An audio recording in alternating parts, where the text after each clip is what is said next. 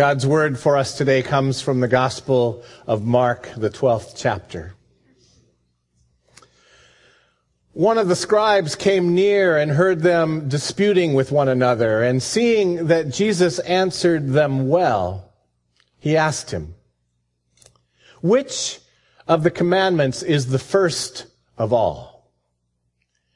Jesus answered, "The first is, 'Hear, O Israel, the Lord your God, the Lord is one. You shall love the Lord your God with all your heart, with all your mind, with all your soul, and with all your strength.' And the second is this, 'You shall love your neighbor as yourself.' There is no other commandment greater than these."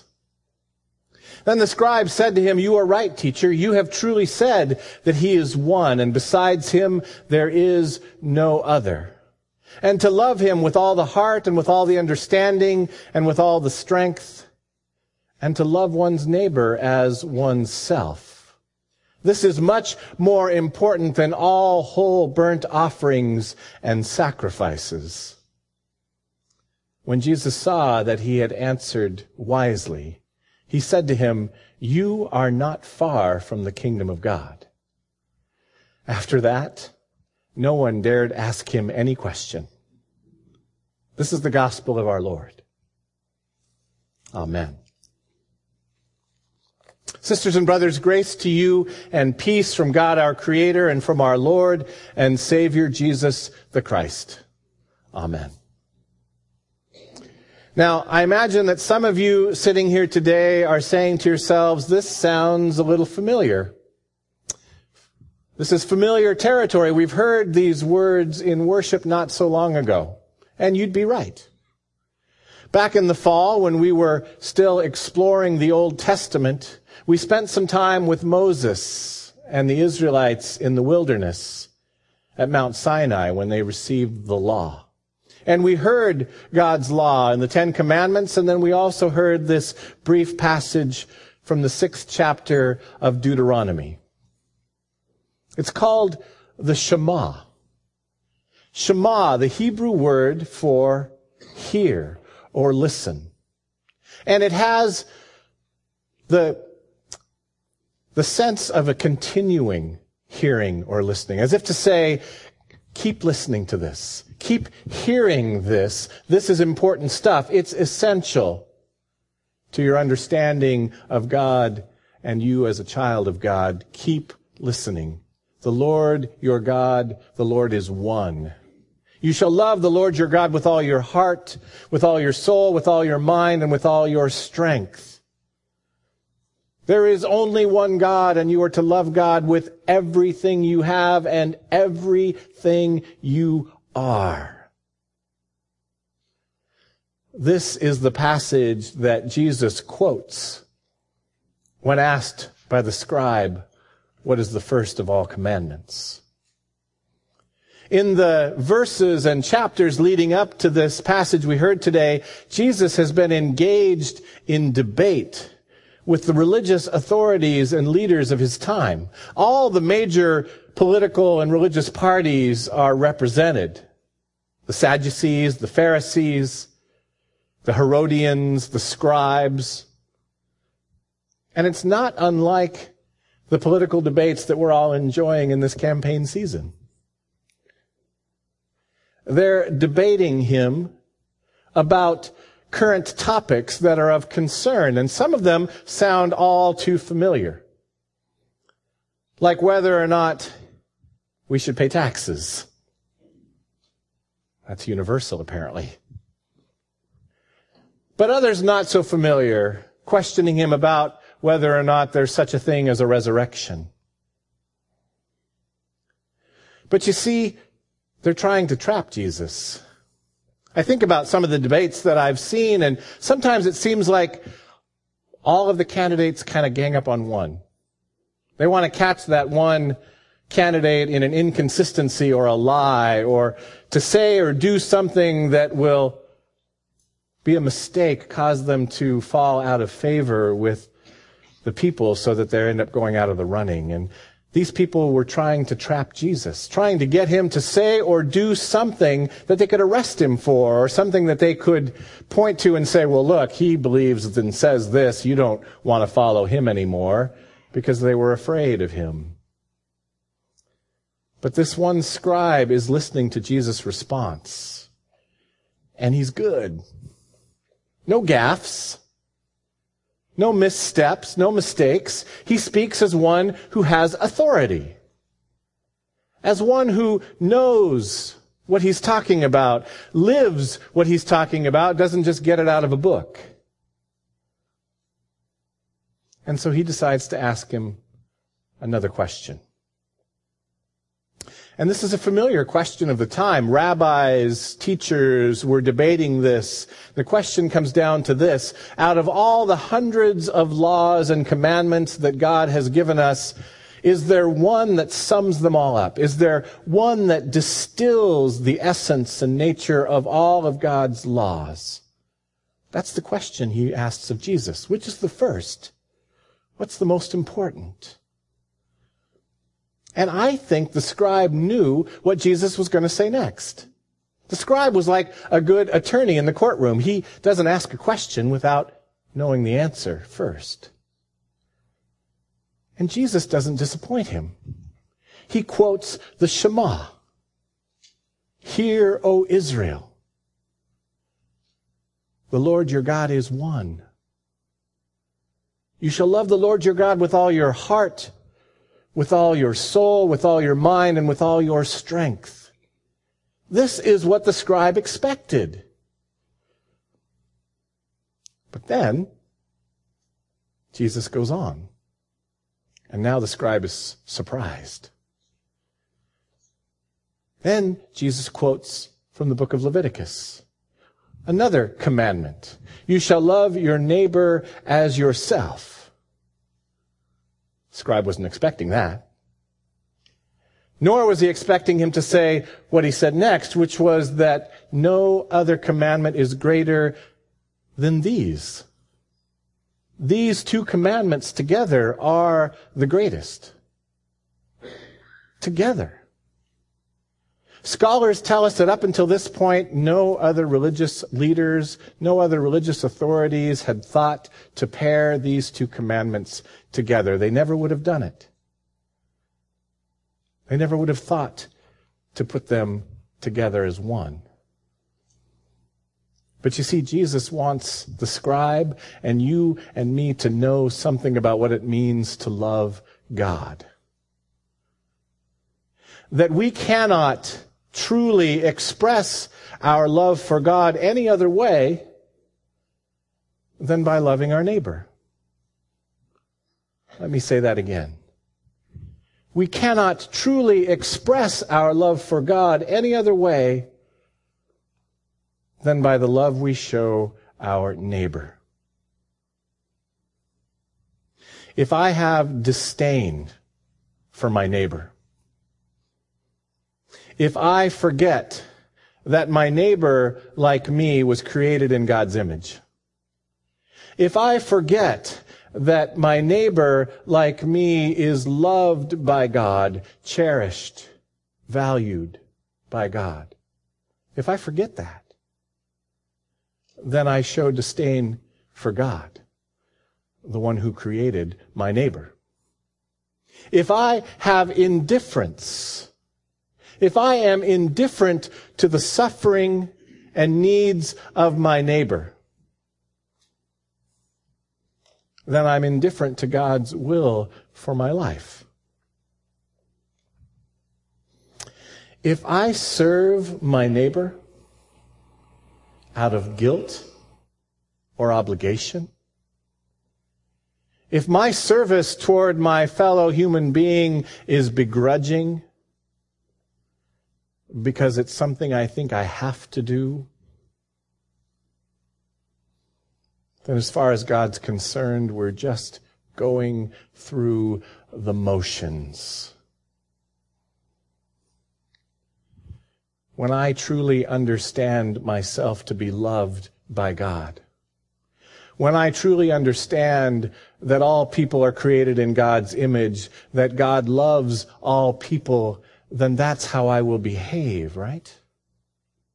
And I will show my love and my gratitude for God by the way I treat my neighbor. With love and care and compassion.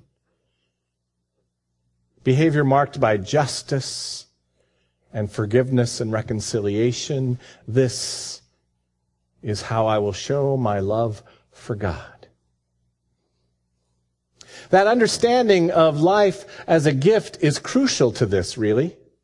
Because you notice that in Leviticus it says, you shall love your neighbor as yourself.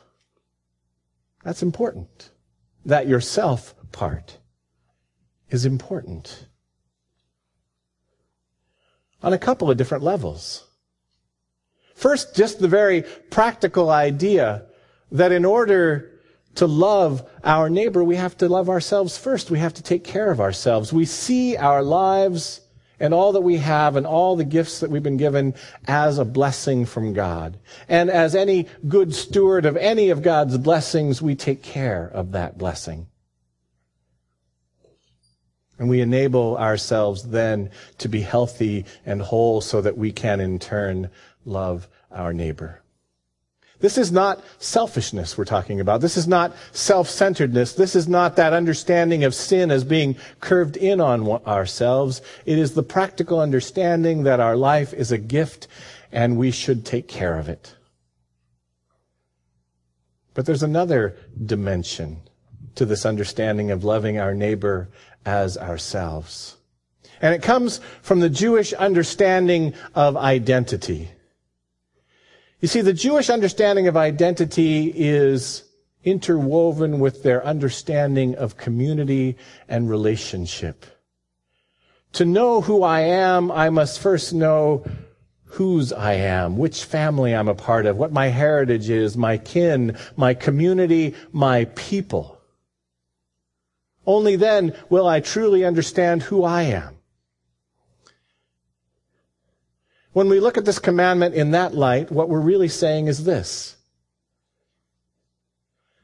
that we are called to love the people we do not hang out with just as much as we love the people we do hang out with. That the self-interest of others, other communities, other individuals is just as important to us as our own self-interest, as a people and as individuals. That's not easy. It goes against the grain of our 21st century Western understanding of who we are as individuals, as independent people. But it's crucial to our understanding of who we are as God's people, as Christians as well. That we understand who we are in the context of our relationships and our community. And this has amazing implications for us as a church, doesn't it? When we think about our identity as community of Christ Church. And it has implications for who we are inside these walls and who we are outside these walls. For a congregation this size, it's always been interesting to me whenever I realize that somebody doesn't know somebody else. Perhaps it's because they worship at 9 o'clock or they worship at 10:30. Perhaps it's because they're really involved in front porch or they're really involved in the tech team and their paths don't always cross. If we are to love our neighbor as ourselves, we must get to know ourselves. We must begin to understand who we are, what our identity is as a congregation. And when we do that, we embrace all that holds us together in common, but also we embrace that which makes us unique and different from one another. This is a diverse congregation. We must get to know one another. That requires everyone's involvement. That requires everyone in worship. That requires everyone gathered around the Word to study and to learn about God's will for our lives, to read the stories, the confessions of faith of those who have gone before, and to see where our stories intersect with God's. That requires gathering together in service and fellowship. That will require bolstering our small group ministry so that we find ways to bring people together in smaller groups to get to know one another. To mix it up, to not always be with the same people we always hang out with. That's going to be hard. It means being vulnerable. It means opening ourselves up to new ideas, new ways of being. It means putting ourselves in situations where we'll be with people who don't always agree with us. This is what it means to love our neighbor as ourselves. As we gather together in worship, for some, there are certain elements of worship that are life-giving and meaningful. And for others, those same elements of worship, they could take or leave. But how wonderful that they might take a moment to thank God that those things in worship that they could take or leave are feeding those sitting next to them, and vice versa. There are ministries that speak to your passions and gifts that don't speak to others, and vice versa. How wonderful that we might lift up to God our thanks and praise, that there is a variety of ways of serving God and that all are included. How do we do that? We invite, we welcome. We bring ourselves together in small groups and in worship and in education and in fellowship and in service. We learn from one another and we grow in our faith together. And then we look around and we ask ourselves this question: who's not here? Who's not here? I don't just mean who isn't here this week, who was here last week, or who is not here that was here a month ago or a year ago, but also who's never been here. Who in our community needs to hear a word of love and grace? How can we connect our gifts and our passions to the needs of the world around us? Again, it's not easy. It's going to involve bringing new ideas in, people who think differently than we do, who act differently than we do. But that's what it means to love our neighbor as ourselves, which is how we show our love for the God who has given us everything that we have, our lives, our congregation, everything. Now we're going to be like the scribes and the Pharisees and the Sadducees and the Herodians, and we're going to fall into old patterns and old habits, and we're going to think more about the people in the pews than the people outside these walls. But do you remember what Jesus said to the scribe? You are not far from the kingdom of God. I bet he was offended, because he knew the scriptures backwards and forwards. He followed the letter of the law, and for someone to tell him that he was not far from the kingdom, he didn't want to hear that. But remember what Jesus said earlier in Mark's gospel. For humankind it is impossible, but not for God. For God all things are possible. You see, even at our best, we will never earn our way into God's kingdom. But the good news is we don't need to. We have been given the gift of grace. God, through Jesus Christ, through his life, death, and resurrection, has already given us the kingdom. It will come. But in the meantime, don't you want to be like the scribe who's close? Don't you want to occasionally get a glimpse of it? Don't you want to look around this room and around this place and around this community and say to yourself, my goodness, this must be what the kingdom looks like?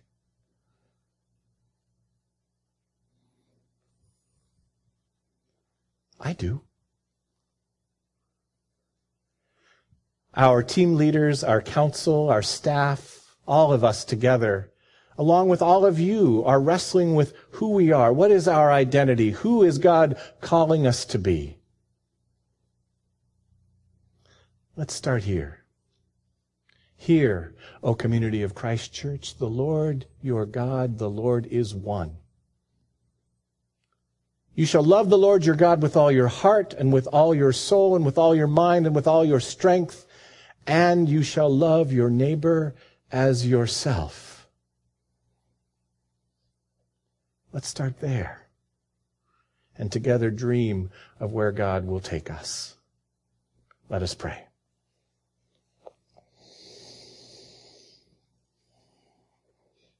Gracious God, we thank you for occasionally giving us glimpses of your kingdom, a place where all are welcome, all ages, all backgrounds.